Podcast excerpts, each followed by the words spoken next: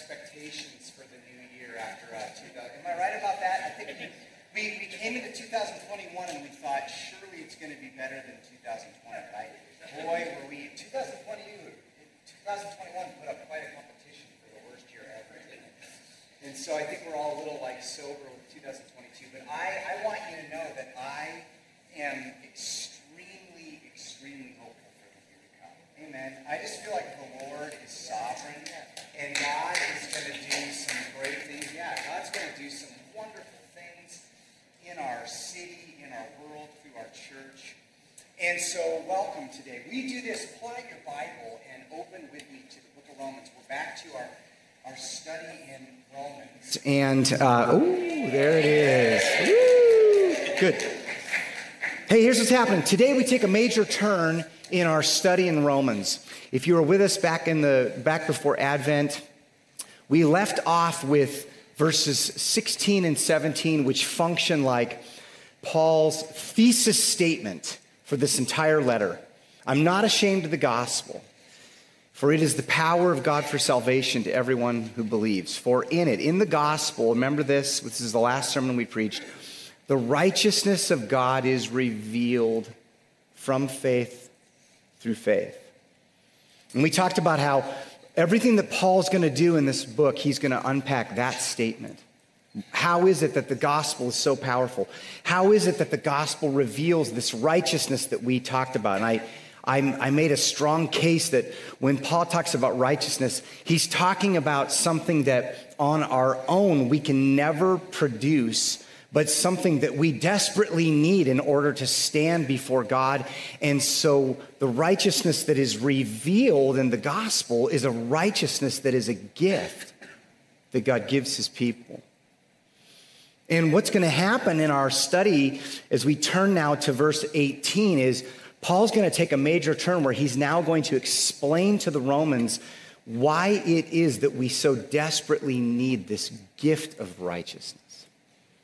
And if you know anything about Romans, you know the second you read verse 18, things get pretty intense. Romans 18, all the way to the middle of chapter 3, is sort of an intense logical, deeply thought provoking window into the true condition of our world. And Paul's going to say, Our world is desperately broken. Our world is far more sick spiritually than you could ever imagine. Verse 18 functions like a headline where Paul describes all of humanity, and then he immediately focuses from 19 to the end of chapter 1 he focuses on the Gentile world. And then when he gets to chapter 2, verse 1, he says, he then addresses the Jewish people and he says, Before you think this is only a problem with the Gentiles, let me assure you, Jewish people, you are in just as bad of a situation as the Gentiles. And then when he gets to chapter 3, he says, and this is the whole point there's not a single person on the planet who's righteous. No Gentiles, no Jew. You're all in the same boat. And if you know anything about Romans or if you've been reading along devotionally, which I hope you have, you know that what we're about to study is not only going to be very insightful and it's going to be very profound, but it's also going to get pretty controversial. Paul's going to make some statements about human sexuality that are very unpopular in our world. And so what I want to do right out of the gate here, because so much of what so much of what often the focus is on this passage is that it's controversial and Christians should be embarrassed by it. What I want to do right out of the gate is I want to I want to make you a promise about something super positive about what we're about to experience over the next five Sundays together. It's going to take us five Sundays to get to the end of chapter one. And here's my sort of promise to you as your pastor. If you now listen to me because I promise this will happen. If you master the arguments that Paul makes, and if you master the insights that Paul shares in the next 15 verses, I want to promise you something. You are going to grow as a deeply anchored sage in this world. You're going to become a sage. You know what I mean by that word sage? A sage is someone who is like surprisingly wise and grounded. They're unflappable. Sages are unflappable. They're not rattled. Unflappable is a word that we use around here, around the staff. We use this word to describe one of our employees who actually just retired. His name is Gregor Ralston. You know Gregor. Gregor retired. And it's not, does not, yeah, Gregor's amazing. It doesn't surprise you at all that we would describe Gregor as unflappable. Am I right? I mean, this is the most unflappable human. You know what unflappable means? Not easily rattled. Gregor can handle all kinds of stress. We actually make bets on the staff when is Gregor going to literally lose his marbles? And it never happened. The guy's unflappable, all right? And here's the thing I meet way too many Christians who are not unflappable. I feel like I know so many Christians who are just on the verge of completely abandoning their faith. Like a, like a ship that's being blown about on the water, and the very next wind of doctrine, or the very next challenge, the next argument against Christianity is just going to send them spinning off unmoored. And Paul wants to say, You got to get grounded. And what I'm about to describe to you is such a profound insight into the reality of what's happening in our sinful, broken world that I promise you, if you get it, if you grasp it, and if you master the argument, you will become deeply anchored. Paul's not going to just say there's something wrong with the world. He's going to get in underneath and he's going to give us a psychology of what's happening in the hearts of every human being who's rejecting God. And it's profound. I was having dinner this week with my future son in law which the fact that I'm making that statement is so shocking to me.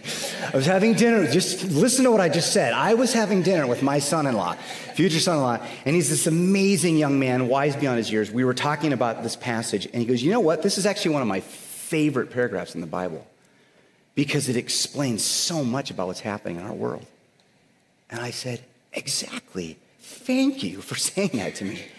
And he's becoming a wise, anchored young man, young people, the, the future, we need you to become wise and anchored and unflappable. And Romans 1 18 to 32 is critical. Will you look at it with me? I'm just going to read the first verse. For the wrath of God is revealed from heaven against all ungodliness and unrighteousness of men. Look at this phrase who by their unrighteousness suppress the truth. That statement is so profound that I could preach for two months on that one phrase and not exhaust, not exhaust the, the meaning of it. And most of what I'm going to say today, I'm going to say about that last phrase. But let me start with where, where Paul starts. He starts with wrath. And here's what I want you to notice. The wrath of God, look at this, look at this statement. The wrath of God is revealed from heaven against all ungodliness and unrighteousness of men. Friends, let me tell you something. The wrath of God is not some petty, fickle, reactionary, emotional response. Never think of the wrath of God as being somehow like the wrath of human beings. God is not like us, okay? He's not like us. God's wrath is an expression of his righteousness, of being a God who's absolutely pure and holy and completely just. Even when God expresses wrath, it is completely holy. In fact, did you notice the tight connection between this verse and the one before, where Paul had said, For the righteousness, verse 17, the righteousness of God is being revealed? And then Paul says, Oh, and that's not the only thing being revealed. The wrath of God is being revealed. Paul takes righteousness and wrath, and he closely connects them logically. As if to say, in some way, righteousness and wrath represent two sides of the same coin. So it's time to stop being embarrassed about concepts like wrath. It's time to stop apologizing. It's time to stop feeling like somehow we have to defend God or get God off the hook. If you begin to understand what Paul's saying in this sentence, you, you won't be embarrassed about wrath. You'll actually realize if God did not express wrath, he would no longer be good and he would no longer be righteous. Wrath is an expression of righteousness. And what is it that, that warrants this wrath? What causes this wrath? Well, notice these, these two words. The wrath of God's being revealed. Why? Because of, look at this, two things ungodliness and unrighteousness. Those represent sort of the two aspects of sin. They represent the vertical and the horizontal. Ungodliness is a vertical word, it, it means that something's broken this way. As people who are who, who are ungodly, it means we reject God. We've severed our vertical connection. We refuse to honor God, follow God, recognize God as true reality. And unrighteousness is a horizontal problem. It represents a breaking of our horizontal relationships, refusing to honor people, refusing to treat people with justice and love and dignity. And Paul says both of those things cause God's wrath. So think about this both of those words, ungodliness and unrighteousness, represent a breaking of Jesus' greatest commandment love the Lord your God and love people. And in one fell swoop, we do both. And God says that's, that's, that is the reason for wrath. But the first, always, ungodliness is always the cause of the second. Scripture is clear that the essence of sin is godlessness. Now, think about this sin is an attempt to get rid of God. And since that is impossible, sin is the determination to live as though you have succeeded in doing so. Did you hear what I just said? I'm going to say that again. The essence of sin is an attempt to get rid of God. And since that is impossible, sin becomes a determination to live as though we have succeeded in doing it. This is very profound. But Paul's focus is on that last phrase. That's what, and that's where he's headed. Look at this. So he says, By the, the wrath of God's revealed from heaven against all ungodliness and unrighteousness of men who by their unrighteousness suppress the truth. If I can't get rid of God, I will pretend that I've done it. And everything that Paul's going to say now for the next three verses, he's going to unpack that phrase, suppressing the truth in unrighteousness. There's a treasure of insight. It's like Paul says, I'm going to give you a psychology of unbelief. I'm going to get you inside of the heart and the head of every human being, the, the, the motivation for sin, the reason we do what we do. Paul says, I'm going to actually explain it to you. And folks, let me tell you something. There's no way that a human being could come up with this on their own. This insight could, is only the result of inspiration from the Holy Spirit. And what Paul does is he he realizes there's probably two words here that my reader needs me to explain. The first word is the word suppression. The reader was thinking, Paul, what do you mean by suppression? What does that mean? What does it mean to suppress the truth and unrighteousness? And the second word is this word truth. His reader's thinking, what truth are we talking about that people are suppressing? Are we talking about basic truth, two plus two equals four? What is it? And Paul says, no, obviously not that. He deals with truth first and then suppression, so that will be my order. So, what is this truth? Well, Paul goes on. Look at verse 19. For what can be known about God is plain to them. Let me stop right there. For what can be known about God. The truth that is suppressed in our world by people is truth about God, truth about his nature truth about his identity, truth about who he is, his basic characteristics. Something we know, every single human being, something we know about God, we don't want in our heads. And so we try to push it away. We suppress it. But Paul goes on. So he says, For what can be known about God is plain to them because God has shown it to them for his invisible attributes, namely his eternal power and divine nature, have been clearly perceived ever since the creation of the world in the things that have been made, so they are without excuse. For although they knew God, they did not honor him as God or give thanks to him, but they became futile in their thinking, and their foolish hearts were darkened. This is very, very insightful. Paul says the truth that humans know that we suppress in unrighteousness is a truth about the identity of God as the one true sovereign creator of all things. Did you see that in verse 20? He says, This is what's been clearly perceived that God is, look at the words that he uses. His invisible attributes, namely his eternal power and divine nature, have been clearly perceived. That little cluster of words, his eternal nature and divine, his eternal power and divine nature, they actually give away an astounding amount of truth about who God is. And Paul says every single human being on the planet knows these things about God. He's eternal, he's powerful, he's divine. So think about this. Every human knows there is a God, he's eternal, he's powerful, he made everything, and therefore everything is contingent upon him, everything's dependent upon him.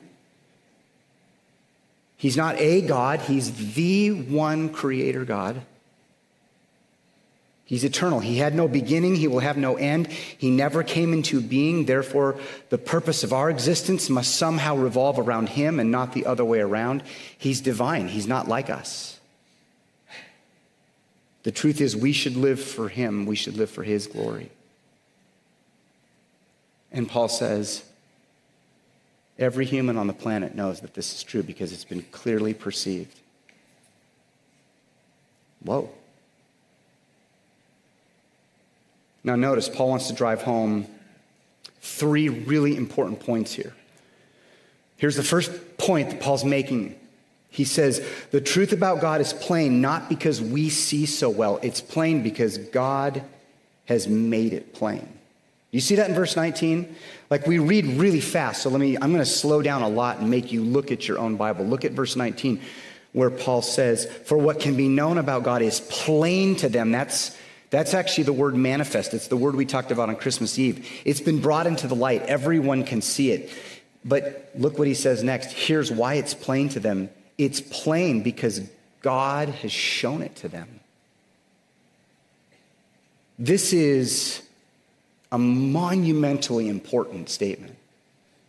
Paul's saying that there is some truth about God that is abundantly clear to us, but it's not because we see so well. It's not because we're really tuned in spiritually to what's happening in the world. It's not because we're really open to all the evidence that we take in. Paul's saying the reason every single human can plainly see truth about God is because God Himself has shown it to us. Knowledge of God isn't some accident that people stumble upon suddenly where God goes, Oh my gosh, they figured out truth about me. God's, God's not going, I can't believe it. They figured out who I am. No, God is a divine actor in heaven who wants people to know him. And not only does he want people to know them, he makes sure that every human knows truth about him. There's no individual since the creation of the world who can say, I do not know God. And there's no individual since the creation of the world who has said that. Have you ever heard the name Bertrand Russell? Bertrand Russell was a very, very famous British philosopher, mathematician. He was incredibly brilliant. He was a devout atheist.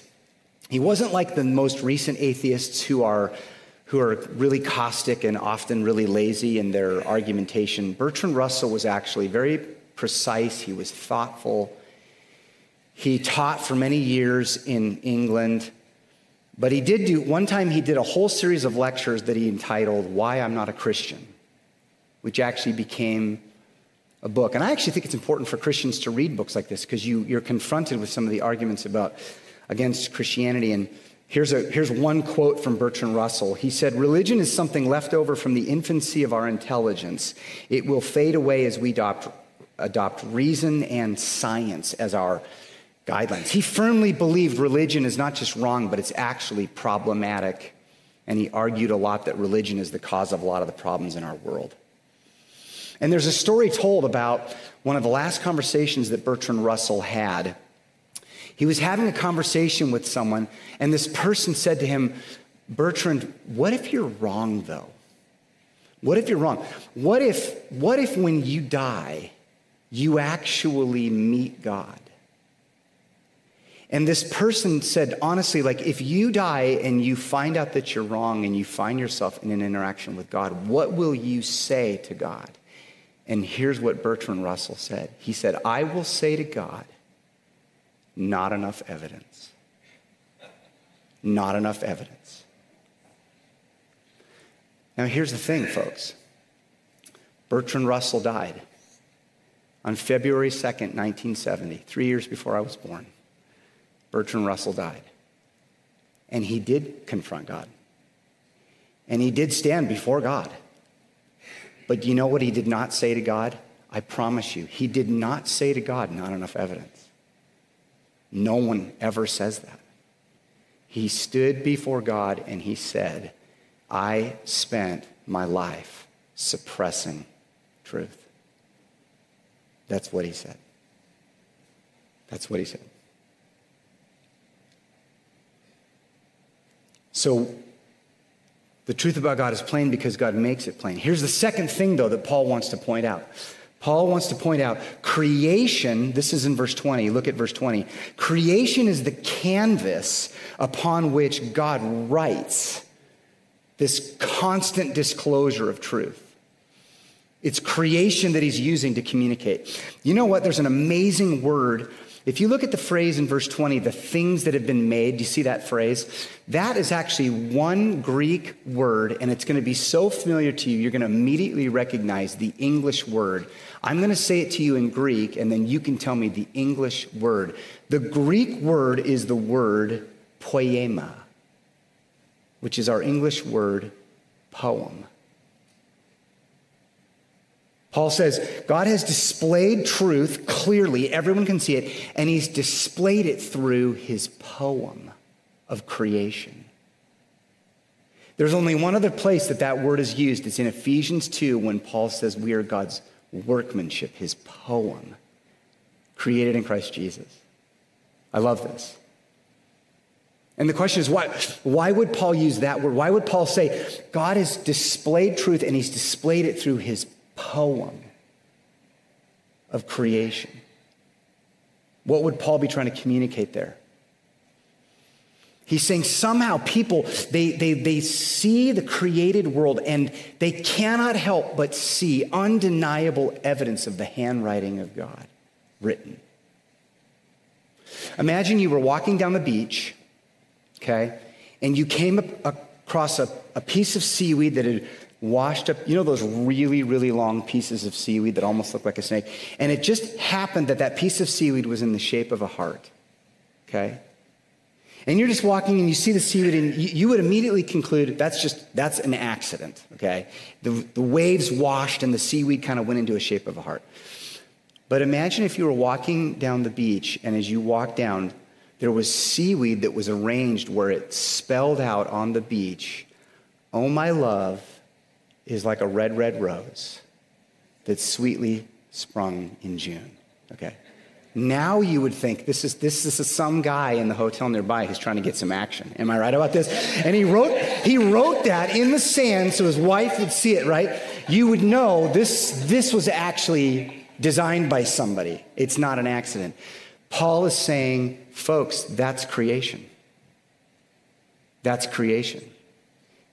And people, every time people study creation, observe creation, look at our created world, they see this undeniable handwriting of God. And the more we discover, the more undeniable it becomes. In the last 100 years, scientists have made some of the most astounding discoveries.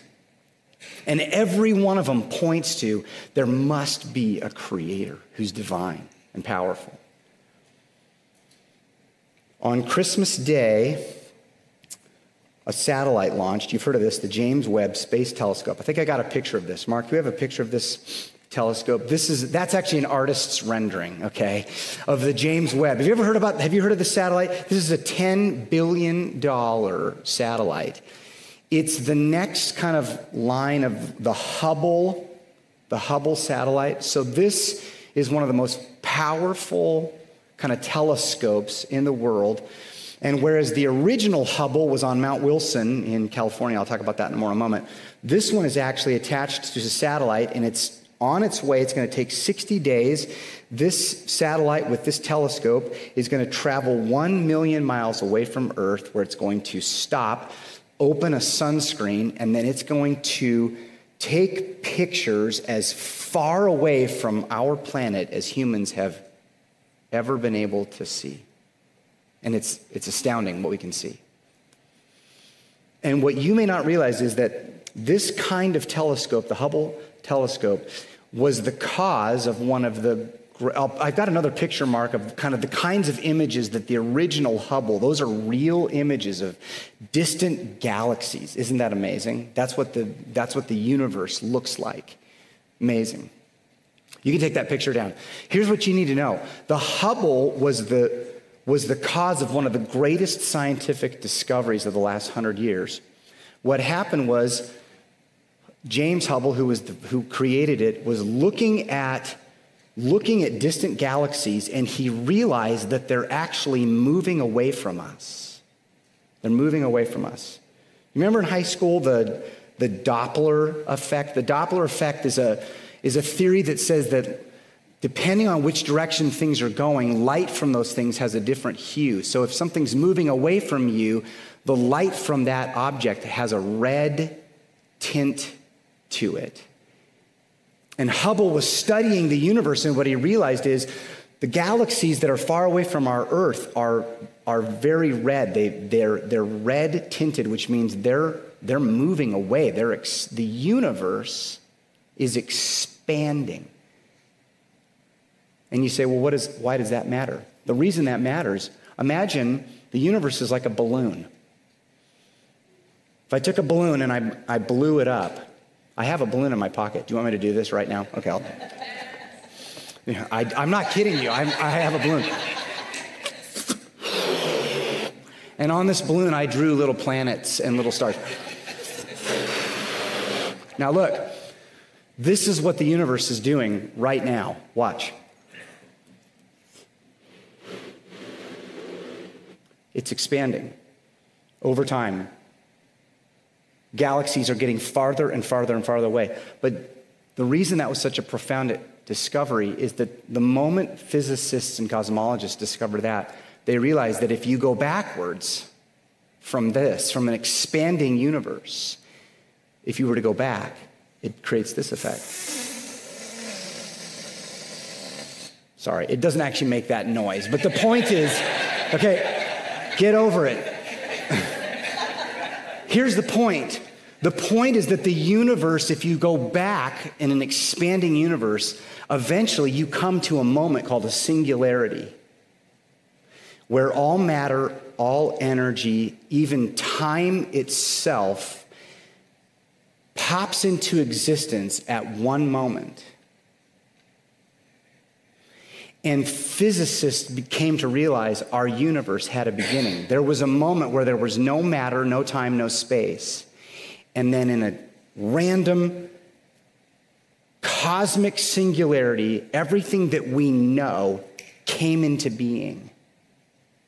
And the thing you need to realize is people like Einstein hated this theory. Einstein wanted to believe in an eternal universe because if there was an eternal universe, then he would not have to explain where matter came from. Until James Hubble took him and showed him the color red in the Hubble telescope. And at that moment, Einstein realized I've made the biggest mistake as a scientist. The universe had a beginning. He wrote in a letter to one of his friends, That sounds strangely like Genesis 1 1 which is why he hated it so much. There's so many other discoveries. Francis Crick and James Watson mapped the structure of a DNA molecule. Many of you have studied this. 1950s. They studied DNA. So we can go out, we can look out into the universe, and then we can take a microscope and we can study DNA now. I have a picture of the DNA helix. You can kind of see there what, what they discovered as they studied DNA was that there are these chemical subunits in DNA that function like letters in a written language, proteins. And as they studied it and as they tried to figure out, they realized there's actually a pattern here. DNA has in it a almost what's like a computer code, but it's not a simple code. In fact, Bill Gates once said that DNA is like a computer program that is far, far more advanced than any software a human being could ever create. And it's been right there hiding in the, in the smallest little particles. And you say, well, why does that matter? The reason that matters, that's information. That's not, that, that, there's design there. That can't just cosmically come into being on accident.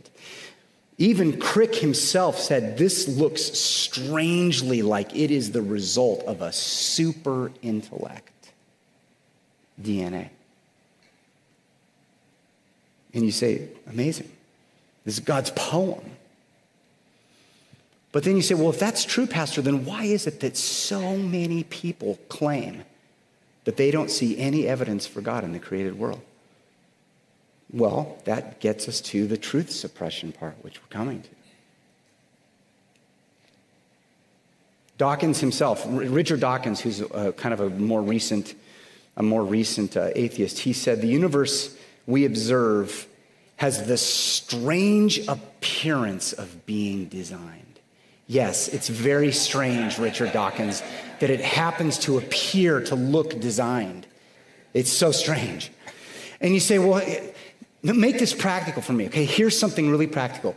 You're in a conversation with someone who's adamant that there's no God, and they say, I don't believe in God, there's absolutely no evidence for God, and they're very strong. Do you know what's really going on there? They do believe in God.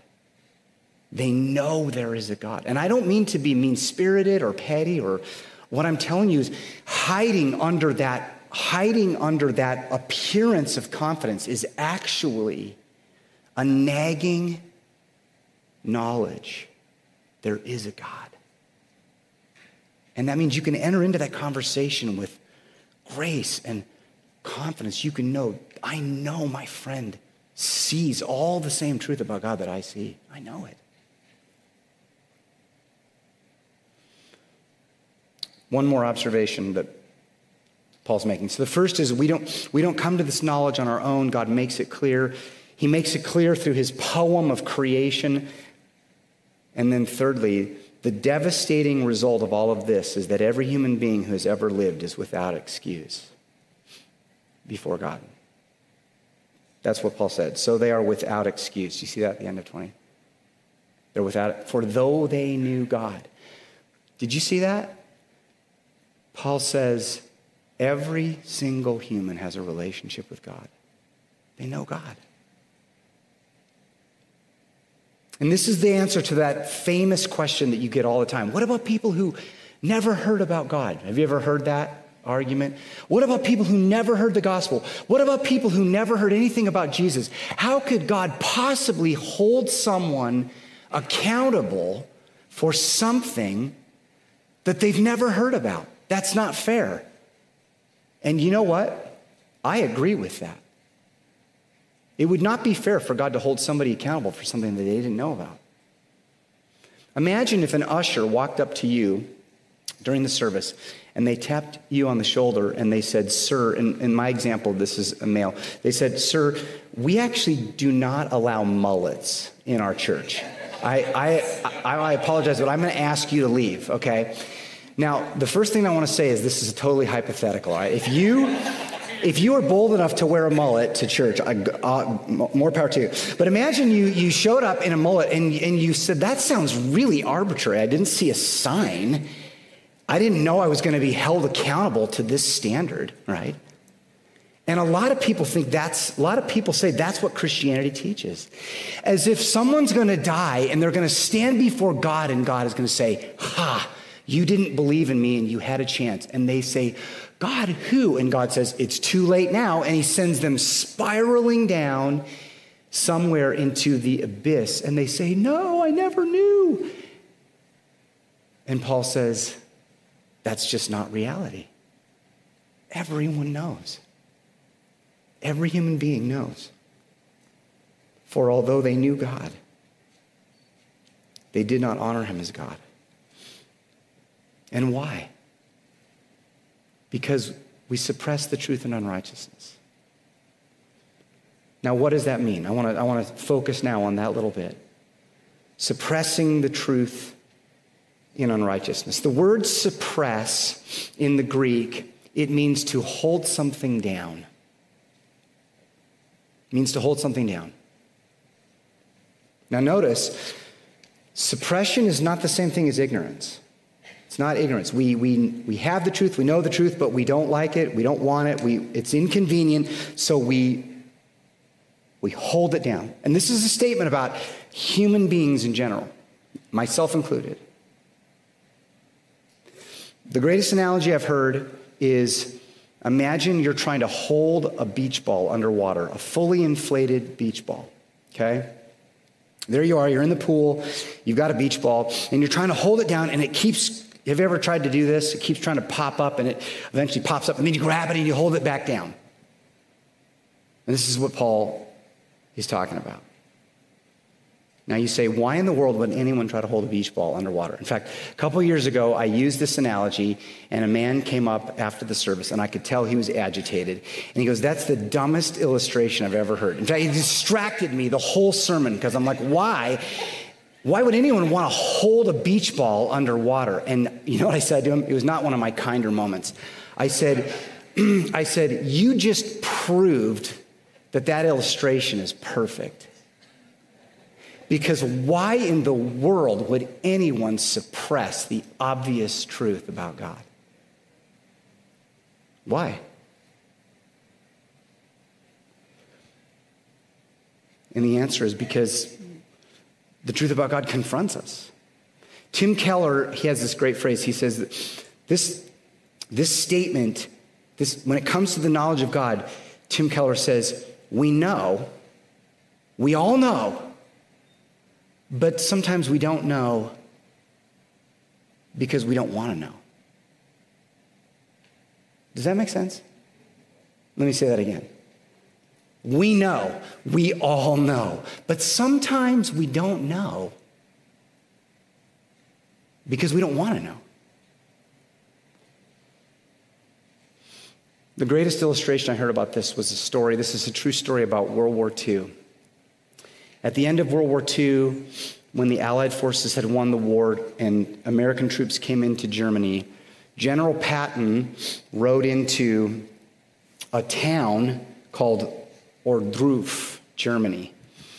And what they discovered, the, the, the, Nazis had tried to wipe away all the evidence of concentration camps. They burned them down, they destroyed as many of the bodies as they could. And but Patton arrived in Ohrdruf before they could wipe away the evidence. And he comes into this concentration camp. Now, we have to realize historically, like, we're on the other side of this, so we've seen, we've studied this in school, but for these troops, this was the most shocking, like, take your breath away horror you can ever imagine seeing. The world sort of had a sense of what was going on, but they had no idea the depth of the wickedness of it.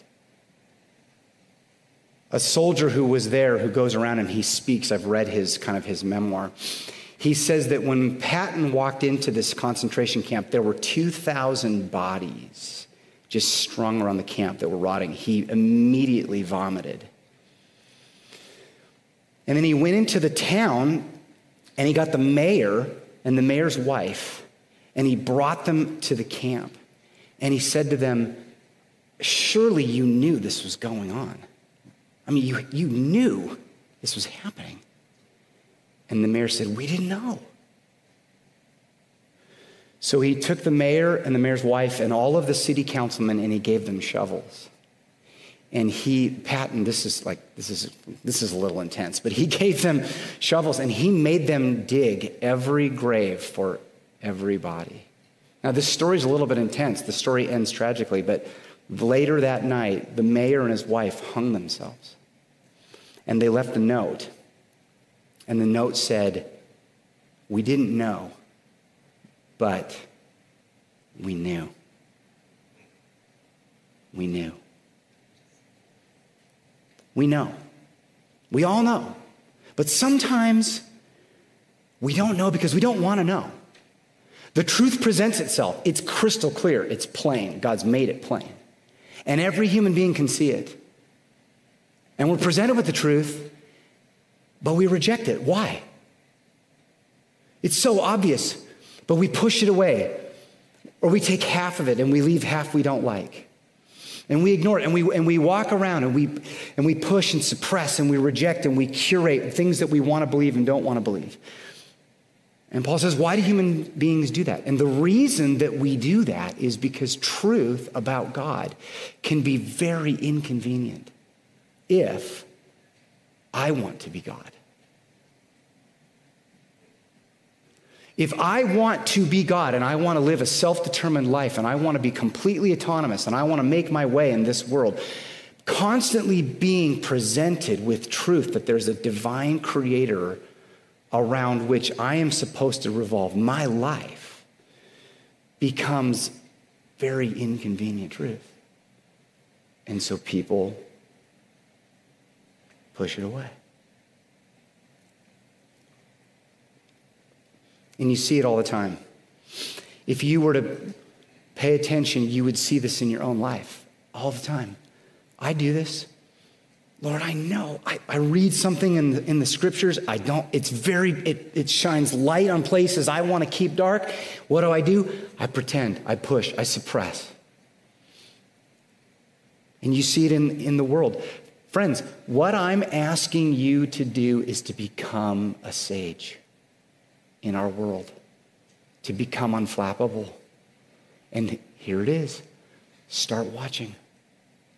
Why is it that people work so hard to tell themselves there's no God that they're accountable to? You see it in science all the time. I love science. I was a science major. I read as much of the latest literature that I can read. But scientists are constantly being presented with undeniable evidence of God and they suppress it. Bertrand Russell said something amazing. Listen to this quote. Do we have this quote, Mark? He said, There's something feeble and a little contemptible about a man who cannot face the perils of life without the help of comfortable myths. Now, he's talking about Christianity. So he's saying there's something sort of feeble about this, a person who can't face wor- the world without comfortable myths, almost inevitably, some part of him is aware that they are myths and that he believes them only because they are comforting. But he dare not face this thought, and he therefore cannot carry his own reflection to any logical conclusion. And what Paul would say is, Bertrand, that's actually what you are doing with truth about God. You're suppressing it. Or how about this? Thomas Nagel, a famous atheist, and philosopher. He wrote in a moment of brutal honesty, he said, I want atheism to be true, and I'm made uneasy by the fact that some of the most intelligent and well informed people I know are religious believers. It isn't just that I don't believe in God, and naturally I hope that I'm right in my belief, it's that I hope there is no God. I don't want there to be a God. I don't want the universe to be like that. That's what an insightful statement. I don't want there to be a God. But what if there is a God? And we know there is. Some of the most odd theories right now in science are the result of scientists trying to suppress truth. Have you ever heard of the, uh, the, the theory of multiple universes? Okay, multiple. Now, this is multiple universe theory is not just the theme, it's not just the plot of the new Batman movie or uh, Spider Man movie, all right, the multiverse. The multiverse The multiverse is a theory that says that our universe is one of millions and millions and millions of universes, okay? And you say, well, why would we want a theory that says that there's multiple universes? Well, one of the reasons why there's a theory of multiple universes is because cosmologists have realized that our universe is so perfectly fine tuned for life. Like, there's all of these physical constants the constant of gravity and, the, and uh, uh, Planck's constant, strong nuclear force. There's all of these constants that have to be absolutely perfect in order for life to exist. Cosmologists say we, are living in what's almost like a Goldilocks universe, where it just happens to be so perfect for human life. So perfect, in fact, that if our universe is the only one, the most likely explanation is that it was designed by someone absolutely brilliant. Unless there's millions and millions and millions and millions of universes. And all of them have their own physical constants, and all of them have different aspects to them. And this theory, physicists have said the reason we need the multiple universe theory millions and millions and millions of possible universes, is because then in that scenario, the chances that there would happen to be one of them that's finely tuned for life actually becomes predictable. And so cosmologists say that's the reason we need the multiverse is it makes our universe not so special at all, right? And I go, what's easier to believe in, the multiverse or the creator God? Isn't that interesting? Did you know that Francis Crick, who traced the DNA molecule, he came up with a theory for how life arrived on Earth? And that theory is called panspermia. Now, don't panic, all right? I'm gonna, don't panic. Panspermia is the theory that life came to Earth from an alien species. That's how we got life in the first place as if it's easier to believe that life came from an alien than, than life was caused by a creator. And you go on and on and on, all these theories that are out there because people want to suppress plain truth about God. And I want you to become wise. I want you to become a sage. I want you to begin to see. I want you to understand your own heart. Start with your own heart and say, how, how do I do this in my life? In fact, will you pull out that communion packet that you came in with? And let me, let me wrap this up with a, what I think is a really, really important truth. All of this is true. All of this is important. All of this is insightful. Paul's very insightful. But here's the thing the most important place where you can begin to apply this teaching is right here in your own heart. And ask the question God, am I suppressing truth right now? Am I, suppre- am I, re- am I holding you back for some reason? And if so, why? Why? We're calling our study in Romans the beautiful disruption, right? The beautiful disruption. And we chose that title, and as I share this with you, I'm going to invite the worship team to come. We chose this title, The Beautiful Disruption, because we recognize that anytime Romans is preached, anytime Romans is studied, anytime Romans is read, God shows up and he disrupts people in a really beautiful way. And I think right now God wants to disrupt some folks right here in this room. And so I want to go back to verse 17 and remind you there is a righteousness that God requires. And it doesn't matter how hard you try, it doesn't matter how hard you work. It doesn't matter how much you do, you'll never be able to attain that standard. And you don't have to. In fact, God wants you to stop trying to earn righteousness. And he says, now you're actually ready. You're ready to actually receive it as a gift. God says, the righteousness that I require is the righteousness that I gave you through the perfect life and the sacrificial death of my son, Jesus Christ. He lived the life you could never live. You don't have to earn your right relationship with God. You turn to Jesus Christ in faith and you say, Jesus, thank you for living that life in my place and for dying that death in my place. And you put your hope in Christ and in Christ alone. And that's what that packet represents. That's what we'll eat and drink in just a few moments. But here's what's going to happen four Sundays now, we're going to begin to work through this passage. And I'm going to, I'm going to tell you something that I'm committed to, and I, I'm going to ask you to commit to something. Here's what I'm going to do. Over the next four Sundays, I am going to be as honest, as precise, as thorough as I can be. I'm going to preach with integrity. I'm not going to overstate things, and I'm not going to understate things. And all I ask of you is that you come with a humble heart. Just come with a humble heart. An open heart, a humble heart, a mind that's ready. Give me a chance to open God's Word and show you what God's Word is saying. We do that? Let's pray together. Let's pray together.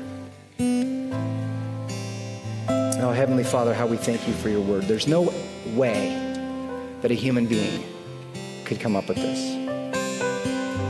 It's too profound, it's too insightful, it's too deep. And yet we need every word of it. Show us, Lord, how even in our even right now in this moment we might be suppressing truth. It is inconvenient. Open us up, reveal to us your ways, show us the beauty of Jesus. As we look to the cross this morning, remind us of your great love for us, this gift of righteousness that is ours in Christ. And for those who have come this morning who are hearing this and responding in faith, God, would you meet them in a beautiful way? Remind them how deeply you love them, we pray. We thank you for it, Lord, and we pray these things together. In Jesus' name, amen.